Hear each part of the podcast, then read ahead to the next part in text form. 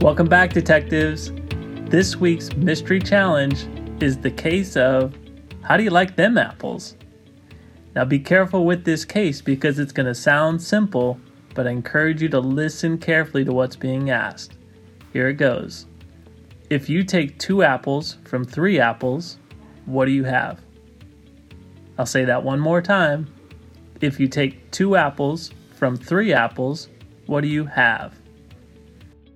Be sure to post your solutions to our Twitter feed at Pike Math. Happy sleuthing!